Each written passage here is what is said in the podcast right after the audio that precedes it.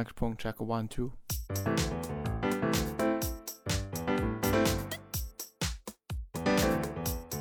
Hello，大家好，这里是没折腰，我是体伟，我是空山。这一期的主题是说唱新时代，就随便聊聊嘛，该知道的都知道，不知道的慢慢了解。主要是我来提问，体伟来回答。OK，对说唱新时代的结果有什么感受？这个节目是第一次让我感受到了赢不赢是没有特别所谓的。冠亚季军其实本来我就完全没有任何在意的点，特别多选手在里面说过一句话，他说我来这块以为我来的一个比赛，没想到我来了一个夏令营。纳奇沃夫就是一开始他的反应是啊，在座的各位都是猎物，他们本来的目的就是过来博取流量，然后能多点镜头，然后他们的说唱和他们作品都能走起来，最后交朋友才变成了他们最终收获最多的东西。这才是 hip hop 的本源。hip hop 的本源不是什么酷拽啊，我是最屌的，你是最次的。这里面告诉你的就是 rapper 都是人，大家都是需要朋友的。他们自己创作的过程中，反而是一个很孤独的状态。你觉得说唱新时代请的这几个评委能代表一定的水准吗？就是首先 NONO 和马思唯，他们是 Higher Brother 这个音乐团体是中国第一个，就是没有通过任何什么所谓的选秀，也没有通过任何的。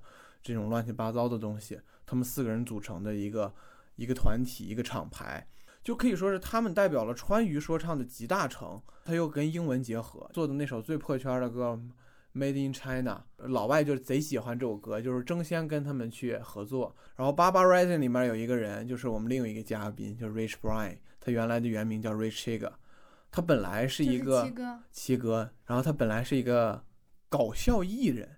就是他有点像这种抽象艺术药水哥，就是他不是一个专业的说唱歌手，然后后来唱了一首那个成名曲《Death Stick》，油管上一下就爆了，有点像江南 Style 当年的感觉。他当时只有十六岁吧，还是十七岁？后来他们创造了一个厂牌，他们都在一个厂牌叫 Baba Rising，热狗。那就不用多说了，华语乐坛说唱应该是老炮中的老炮。这个我知道，你就说说黄子韬吧。啊，黄子韬就是完全没有任何说唱天赋，就是 也不是没有说唱天赋，他其实你就可以看出来，他就是一个流量担当嘛。因为吴亦凡已经被新说唱占了，吴亦凡还是真的他在听，而且他也想要推动，可能他的水平也没有达到能推动的那个地步，还是说他流量为王怎么样？就是我们在黑吴亦凡。他是一个能跟说唱沾点边儿的，黄子韬就是一个，因为可能这也是严敏的节目，然后黄子韬又是极限挑战里面的人气选手。黄子韬的音乐不是说特别差啊，音乐还是比大多数人都强，只是说跟其他人这几个人其他人里面相比，他的说唱会逊色很多。但是他是一个在这里面有很多节目效果也很真诚的一个人。他唱的 hip hop 是不是特别有山东青岛味儿啊？确实，就是他以前唱过一首歌，他在什么说唱的顶端什么。我想知道他这种说唱是跟川渝那种一样保留了地方特色，还是说他那个口音改不过来？口音改不过来，就是口音改不过来而已。除了导师以外，还有一个说唱见证官嘛。严敏说找一个懂音乐但没有那么懂 hip hop 的人，然后他同时还有流量啊，那就是李宇春。而李宇春在这个节目里面发挥出了非常大的作用，大家弹幕里面一致刷“文化绿洲”，文化绿洲。就李宇春的评价，反而我觉得比大多数的导师评价都要更专业。他能 get 到很多会写词的选手里面的歌词。我觉得尤其是 NONO 吧，文化沙漠啊，就是 NONO 后面已经自己调侃了，就是你们的词儿写的真好。但是我是文化沙漠，我看不懂。你说说你印象比较深刻的歌。Peace and Love，它这个形式，它就是一个很雷鬼乐的风格，很沙滩。这个音乐的一个特别奇怪的一个点，就是它的唱和鼓点是反着的。鼓点蹬的时候，你不唱这个字；鼓点升上去的时候，你唱这个字，造成一种很 chill、很那放松的感觉。多听几次，就是还是还还是蛮感动的。再加上小强的唱腔，他还带了一点小小的哭腔，并不是说就是他他要哭了，所以他要唱这首歌，就是他自己本身就有点在哭腔。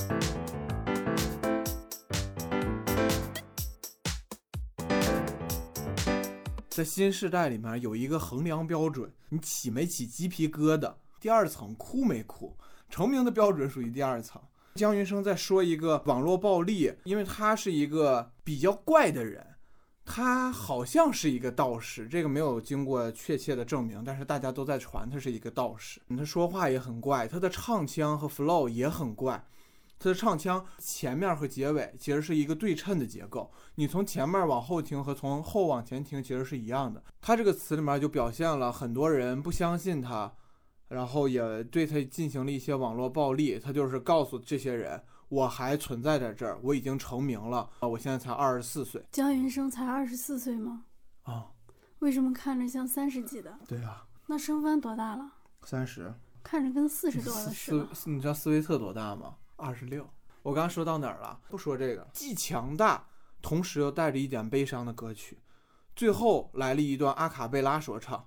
他这首歌整体的架构特别像埃米纳姆，就是母爷，一七年发了一张专辑里面的一首歌《Walk on Water》。在这首歌里面表达了他其实也是一个脆弱的人。但是母爷在这首歌的最后加入了一段阿卡贝拉说唱。他说：“别以为我说的这么惨，但是我可是写过《Stand》的人。” Stan 是当年母爷最牛逼、最渣的一首歌。紧接着，我想说一下，我不想死在二十岁，这是 Subs 唱的。Subs 的词一直写的就很符合新新时代的这些青年们的想法，就尤其在我这个年龄，因为我也是二十岁刚出头，就会有产生很多的共鸣。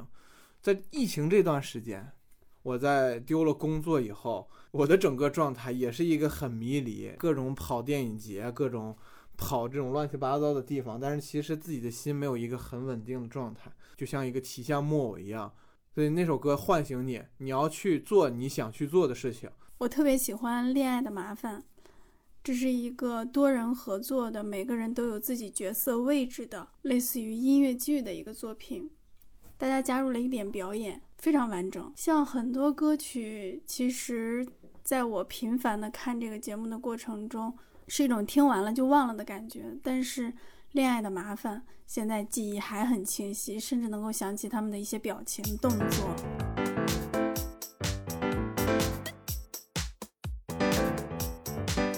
我们来说说《微微》这首歌吧，就在我看来是能达到一个哭的水准的歌。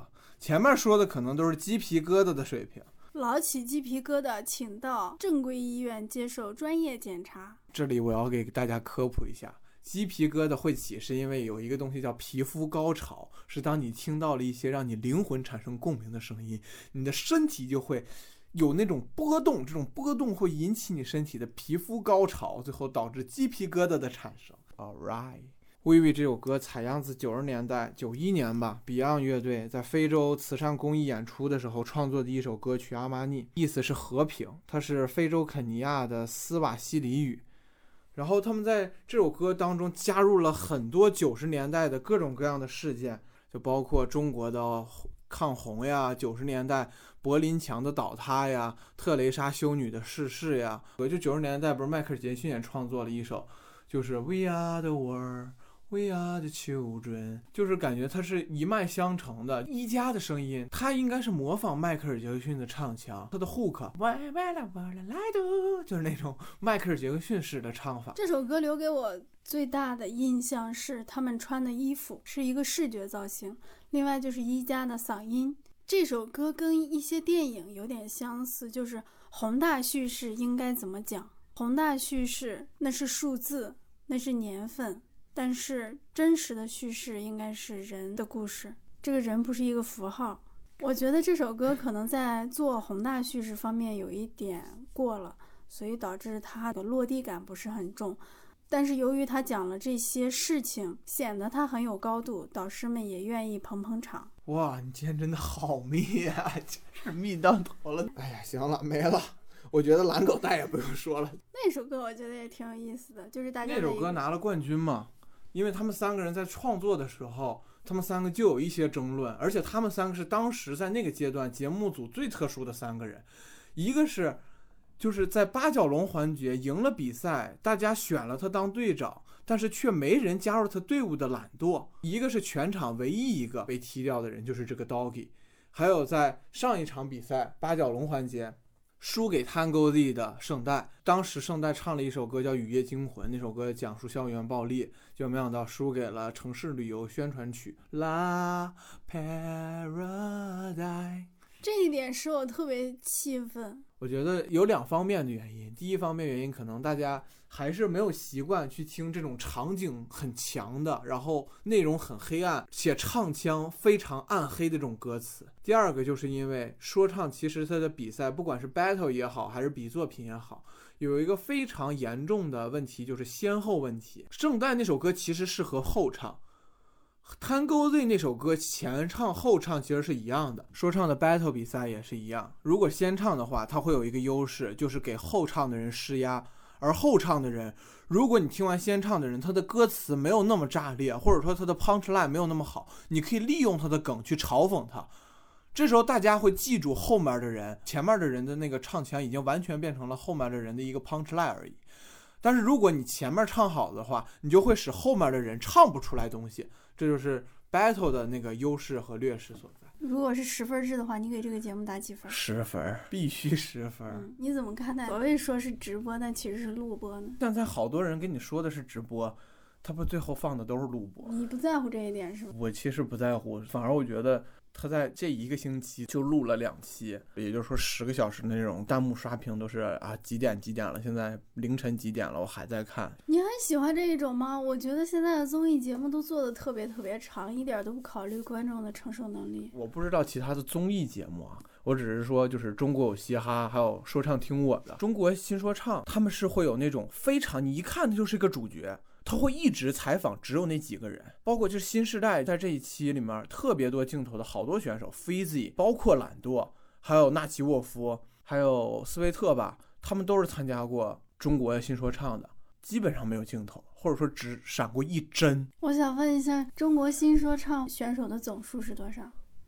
也就是四五十个，就是因为新时代的淘汰几率它没有那么高，新说唱那边。他甚至有的选手的作品都不给你保留。有一个后来的热门选手，在前面是完全没有镜头的。这个人叫黄旭，他在后面进了决赛圈。按理说，这样的人是会被一直剪。现在他在前五期还是四期，他基本上就一两个镜头。而新时代不仅是把每一个选手的作品呈现出来了，而且他把每一个选手的生活状态呈现出来了。觉得啊，这个人他。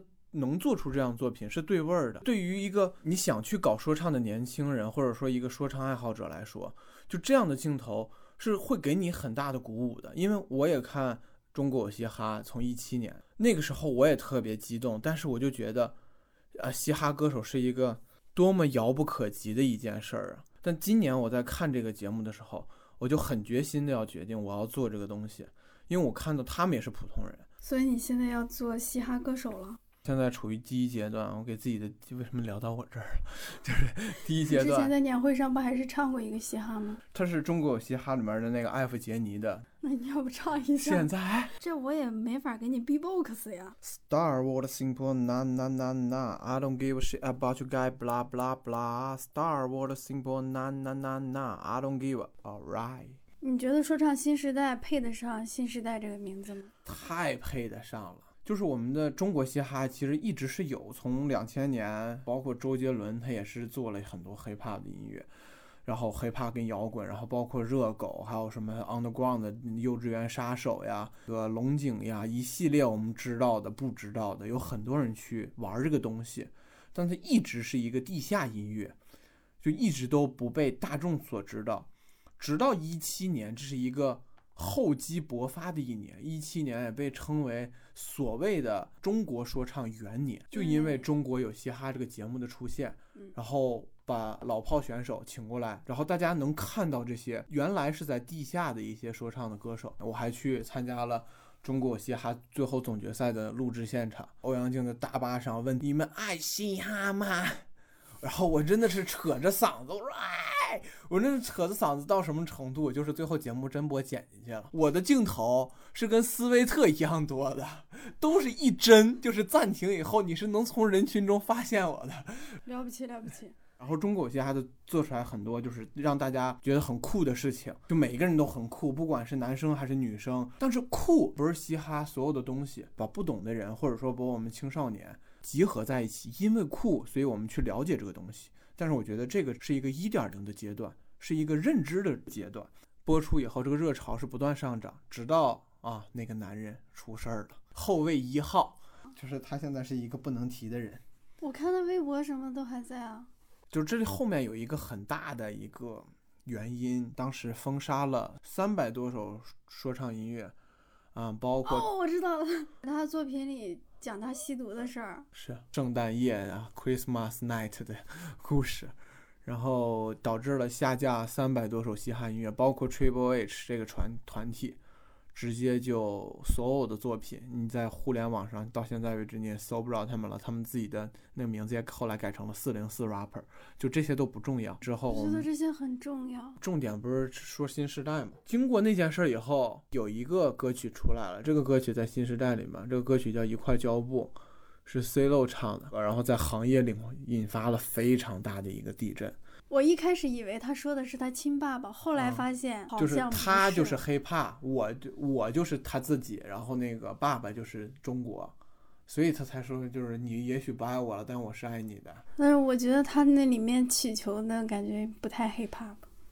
啊，你说什么祈求？对于一个权力的，对于一个所谓的母亲或者父亲的形象，我愿意服从你，我是爱你的，但是你还是有点不理解我，姿态是很低的。可能确实是这么想的，因为他毕竟是个人啊。那那首歌是一个当时特别特别火的一首歌，就是只要是跟 hiphop 沾点边的人都都都不转发过这首歌，但是他完全不破圈。然后中国有嘻哈完了以后，那这连嘻哈都不能叫了，我们不能叫中国有嘻哈了，他的节目改名为中国新说唱。虽然还是原班人马，但是味儿已经没了，因为它已经变成了一个完全商业化的东西。而且你因为那件事儿，你不能唱特别多的东西，不能唱你本身写的歌词，你要因为这个节目而去改歌词，然后还有各种各样的神经病一般的赛制，就经常会莫名其妙的淘汰一些人，然后莫名其妙又把这些人复活回来，他们还要签约呀、什么的。一百秒那个环节以后，只要过了，你是要跟爱奇艺签一个合同的，爱奇艺会包装你或者怎么样，或者说给你许诺一个成绩，然后你强制签吗？强制签，跟会跟你沟通。如果你要是不签的话，直接在那个环节就被你淘汰了，无论你唱的多好。包括今年，今年做的太过分了，他直接说想要成为 rap star 吗？就直接他想塑造的就是一个 rap star，不仅你会要说唱，你还要去学会如何做一个偶像练习生，如何做一个明星。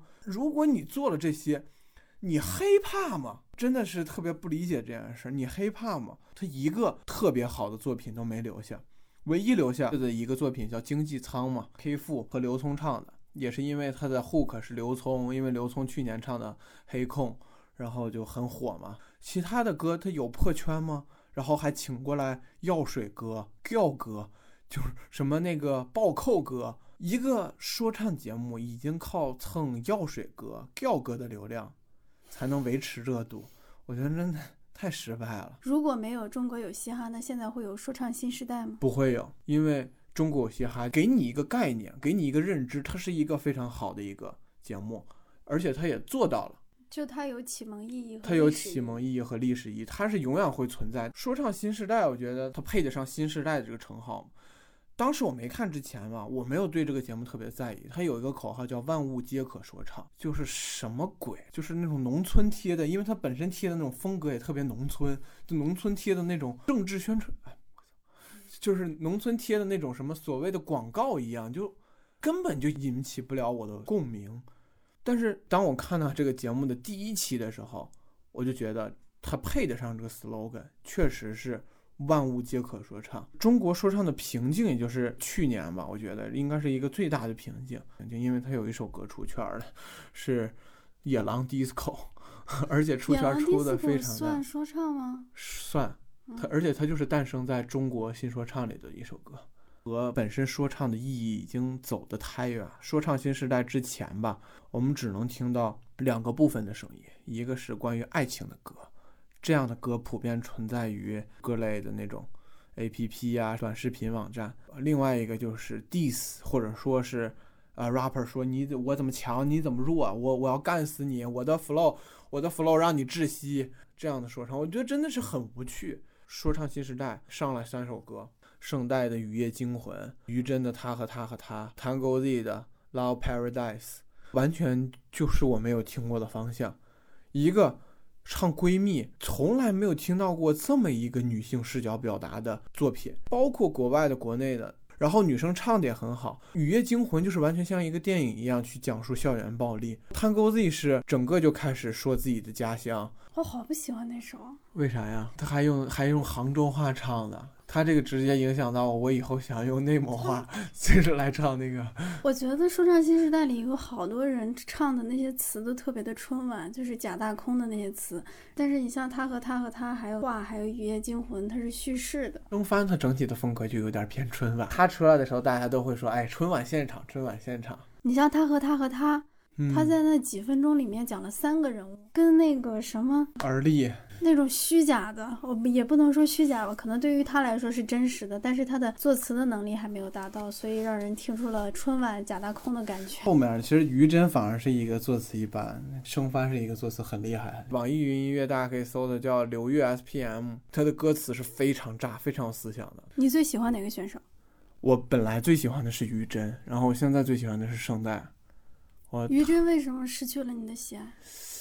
唉，于真，谈她和她和她，我不知道为什么，我也不是一个女性，然后我也没有闺蜜，但是我就是每次听到这首歌的时候，都会有点想哭，甚至有的时候就是哭出来了。最后的那个律师的那一个部分，他慢慢慢慢叹了口气，相信法律总有公平。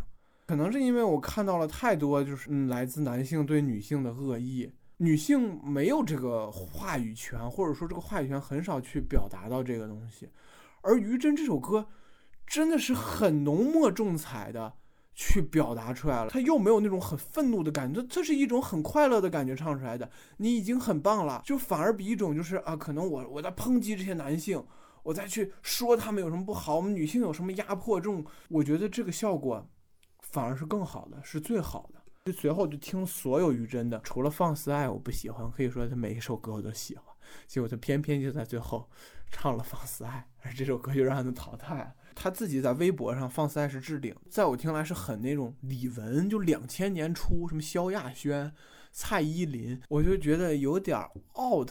其实最近我很喜欢放肆爱，它占据了一种女性的主动权，现在男性是他们的猎物，而不是说他们是要博取男性的那个喜欢，然后变成男性的那个头号猎物。但我最喜欢的还是他和他和他。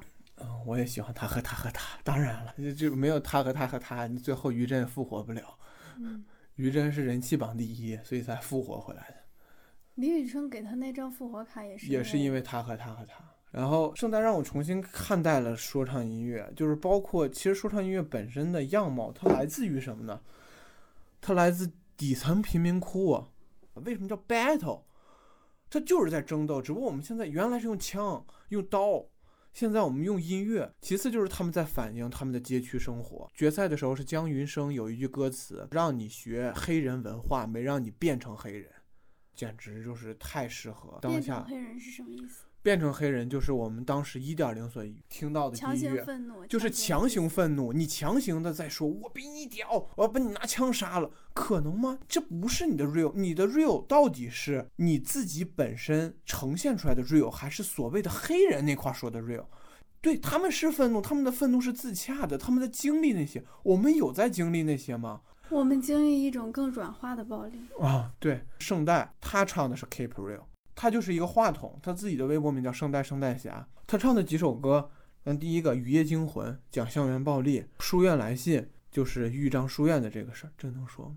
为什么不能啊？然后决赛的上半段的合唱《美杜莎》职场性骚扰，最后他自己 solo 的作品讲的是阿尔兹海默症。他所有的作品基本上除了 Catherine 跟一个游戏有关，那个游戏特别好玩，推荐大家去玩。这四首作品都在讨论社会问题。这是我们经历的 real，我们为啥不能控诉这些迫害我们的人呢？在此之前，我很少听到有别人这样去做，但圣代不但做了，而且不止一次做。你觉得这个节目会遭到管制吗？比如第二季的时候，一是我怕严导走了，如果这个导演不爱他，其实说实话，观众是爱不起来他们的。第二点就是害怕你所说的这个问题，害怕会被管制掉，或者说是自我阉割掉。我觉得这一季里面已经有一些歌改动了歌词。首先是一块胶布，改了特别多吧。还有 T.Y 的凹造型，姜云升的反抗，包括探戈 Z 的敌意，都是改过歌词的。基本上你看到的所有歌，百分之八九十吧，字幕都不对。你害怕什么？第二季了，因为他们在这一季的最后一集，他们成立了一个厂牌，就叫万物，然后他们还会要做一个团综，嗯，这个然后敬请厂牌属期待。于哔哩哔哩吗？属于哔哩哔哩和巴巴 Racing，就是那个 Higher Brother 和 Rich Chicken、Rich Brian 的那个厂牌，他们还要做很多线下巡演。你对这个厂牌感兴趣吗？你相信他们会是一个能做出好音乐的团体吗？我怕他们接下来就会做一些很商业，或者说改变自己初衷的一些歌曲，因为它毕竟是一个商业厂牌。但是好在他这个后面的赞助人又是一是 B 站，可能 B 站它没有那么强的那个，就像爱奇艺一样的那种统治力，稍微有一定宽容度的。然后有八八 Rising，他们是一个很成功的商业厂牌，亚洲最成功的商业厂牌。我希望他们可能要在这个厂牌上少付出点精力，还是以自己的作品为主。我今天在朋友圈看到一个消息，《楚报》那个电影，王千源和吴彦祖演的，和说唱新时代合作，懒惰和圣诞，已经已经在接这个商业广告了，是吗？对。担心的事儿已经在发生了呀，那些说唱歌手赚钱不好吗？这对他们赚钱来说肯定是一条好路呀。赚钱就一定会影响他们的创作吗？还是说有什么其他的因素？赚钱不一定影响他们的创作，但是这会分散他们的精力吧。因为好多就是中国有嘻哈那会儿火起来的很多歌手，你去网易云音乐搜他们，他们一半儿的歌都是广告歌，就像懒惰在每传期开去算算那种感觉。对，嗯有的歌手网易云音乐推送我你喜欢的谁谁谁发新歌了，然后点开听啊，百事可乐宣传曲，包括那会儿张金志和 TZT，然后 TT 他们两个人还做什么芳华的宣传曲。你可以说啊，这个不影响我的创作，这只不过是为了掐钱罢了。可是你真的说这个东西对你来说不是一个伤害吗？说唱歌手是不是痛苦是他们的创作动力和源泉，还有创作主题？哎，这就是一个偏见了。为什么会觉得我说的是偏见呢？因为我看《说唱新时代》这一季的许多的音乐都是因为痛苦这个情感，或者说一些负面的情感产生的。他已经做到了，很多歌曲都不是靠负面的情感产生的。可能这个负面的情感最终产生的是一个快乐的东西，但是我觉得那些让大家印象深刻的，好像都和痛苦和负面分不开。比如说他和他和他，它是一个让人非常开心的、很鼓舞人心的一首歌，但是它所展现的它的来源也是负面的、痛苦的。嗯，是的，就包括萨不死的所有歌、懒惰所有歌、斯威特所有歌都是与痛苦相关的。对啊，这种痛苦可能来自于是一些社会问题，也可能来自亲子关系或者自己的经济状况，或者自己的理想，没有办法实现。或者是很在意的人的离去。你会觉得这些商业上的成功、商业上的频繁的活动，会让他们离真实的生活更远了。嗯，肯定会啊！你说的这一点还是让我蛮反思的，就是因为我觉得说唱新时代做了很多不靠痛苦驱动的东西，但是还是以痛苦为主，就归根溯源，大家还是痛苦的。你有啥问题要问我吗？你作为一个是纯路人，就是或者说原来完全不了解，我有了解，有了解吗我们各自说说自己对说唱的了解。我最早听说唱应该就是赵丽蓉在春晚上的说唱，然后还有我不知道你有没有看过《铁齿铜牙纪晓岚》，我没看过他的片头曲就是说唱的，啊。特别有意思，其实那个《家有儿女》里面还有说唱，是吗？我而且那段说唱是一个快嘴，好多人都唱不来。就那个你的童年，我的童年好像都一样，幺三四五六七八八妈，我真的爱你，就那个你有没有看过那《大宋提刑官》？没看过，就那个谁演的吗？后浪那个人。我觉得薇薇那首歌里面念白的部分，就一下让我想到了《大宋提刑官》，非常悲壮的念白呢喃式的东西。还有就是某脱口秀演员在表演中提到了嘻哈侠的段子啊，这大概就是我对说唱的一些了解吧。这就是没认知，这个就是嗯，在这种情况下，你看这个节目，你现在觉得说唱音乐是你能喜欢或者说让你爱上的一种音乐类型？听清歌词是说唱音乐应该做到的一点吗？不一定，因为说唱歌曲类型它有特别多。崩败的话，他就是应该把歌词说清的。但是有好多，甚至他的人生就是为了贴合伴奏。人唱歌本身是一种乐器，melody trap 越含糊不清，它是越高级的一种唱法。有很多歌我听不清歌词，我真的挺烦躁的。其实看这些大部分的表演吧，因为它的节奏还特别的快，你必须不停的在扫过那些歌词。尤其是像懒惰唱的，我真的，或者是那个那你肯定肯定沃夫，WTBS We Not Trouble on You 就是我 Wolf Gang。我比较不喜欢这种唱的极其快，使人完全听不清歌词，而且只表达一种非常肤浅的、不知道从何处而来的、没有任何根基的愤怒。对，我觉得话也特别的好，出现了一种文学性。原来著名乐评人 Triple H 的前成员魔老师，他讲过一个东西，说中国人听歌和西方人听歌，尤其是说唱，有非常大的区别。中国人听歌特别喜欢那种走心的呀、词儿的呀、文学性好的呀；欧美的人听说唱特别有那种摇的感觉，让这个音乐带着你身体去动。我觉得这是汉字和英语的区别，导致了两个地方出现了两种口味。因为英语就是一种韵的东西，但是汉字它是形的，它是表意的。但是其实很多人已经在做中国的那种 melody 旋律说唱，要以一种就是比较开放的角度去看这个事情，就也需要有就像纳奇沃夫这种技术流，他的技术就是顶尖的，节目里面他就是最强的，就很多人你模仿都模仿不来。反正大家唱歌要么抒情，要么言志，《雨夜惊魂》既抒情又言志，甚至还把叙事包含在了里面。像沃夫这种。比如大家聚在一起，我们找个嘴快的，你表演一下，就好像找个小孩，他会倒立表演一下，就是 这个有什么意思呢？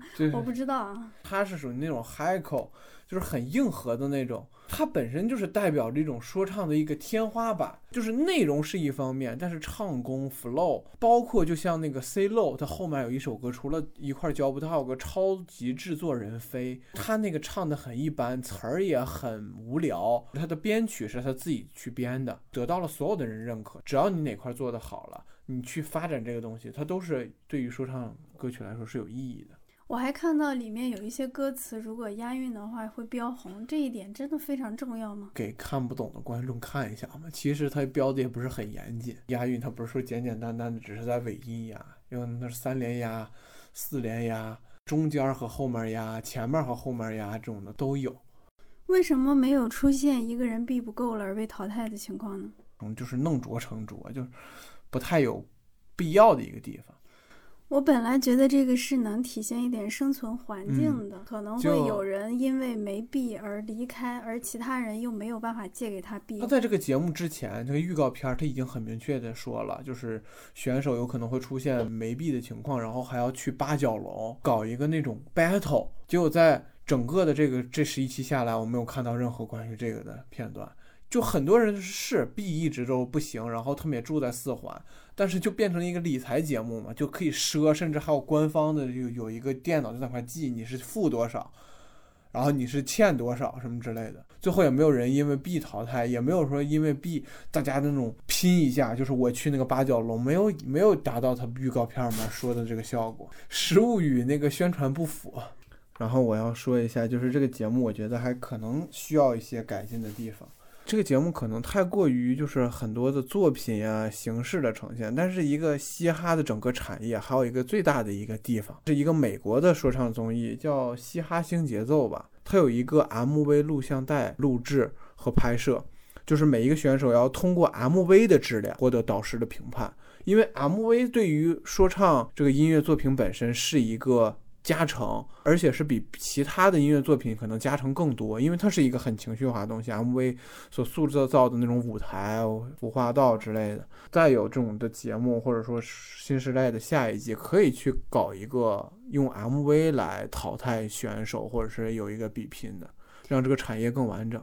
MV 不应该是导演和摄影师以及美术场景的工作吗？这个跟歌手有什么关系吗？这当然了，每个歌手他的表达他是要不同的 MV 的，这都是来歌手来控制的。OK OK，这种干唱叫阿卡贝拉，阿卡贝拉不是自己不是那叫 B-box，不是是不是这种东西？对啊，这叫阿卡贝拉，不，阿卡贝拉叫哎，叫无伴奏合唱。起源中世纪的教会音乐，有没有看到电影里面一些教会里面在唱歌啊？然后没有音乐伴奏，是自行用口伴奏的。然后有人唱词，有人唱乐器。阿卡贝拉和单人无伴奏独唱有什么区别？区别就是一个是阿卡贝拉，一个是干唱。你怎么那么那么这么命呢？啊？你说的这叫阿卡贝拉，我说的这叫阿卡贝拉说唱。阿卡贝拉说唱的意思是无伴奏说唱。OK，人伴乐器唱就叫阿卡贝拉。一个重要的一点就是合唱，这个叫多人，这叫阿卡贝拉说唱，知道吧？阿卡贝拉说唱和阿卡贝拉不一样。Whatever。